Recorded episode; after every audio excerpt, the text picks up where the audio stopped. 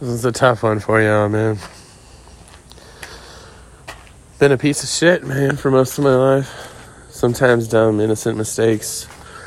Saying the wrong thing, not realizing the situation until later. Uh, just straying from your path and straying from what you know is true and that's why you end up alone man. that's why you end up fucked up and you try and mask it you try and figure it out you know do whatever but at the end of the day you gotta realize that you've been a piece of shit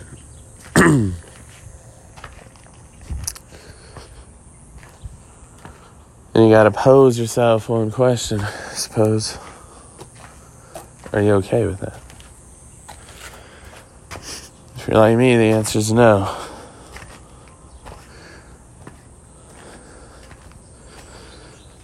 And hopefully, if you're like me, you've seen it, the light, and you know, maybe you have somebody that helps you with that. See the good. But how do you pull yourself out of this, man? How do you pull yourself out of this? I'm bawling my eyes out. I don't know until it hit me right now when I was raking.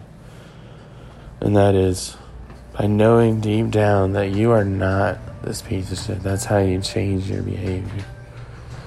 If anything, you're just a person with piece of shit tendencies. it's only once you accept and give up that is when you become a piece of shit. So if you deep down, it's a Stoic philosophy that you are not it. You tell yourself you're not it. You know you're not it. Now you need to activate what what behaviors need to be changed or what you need to do. Whatever it is, man. But you gotta do it. You gotta remember that you are capable of much more. You have more potential uh, to give the world, yourself, your friends, your coworkers, your loved ones.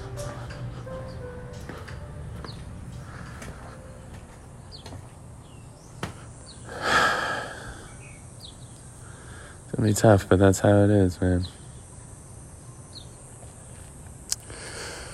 It's gonna be tough, but it should be worth it, yeah.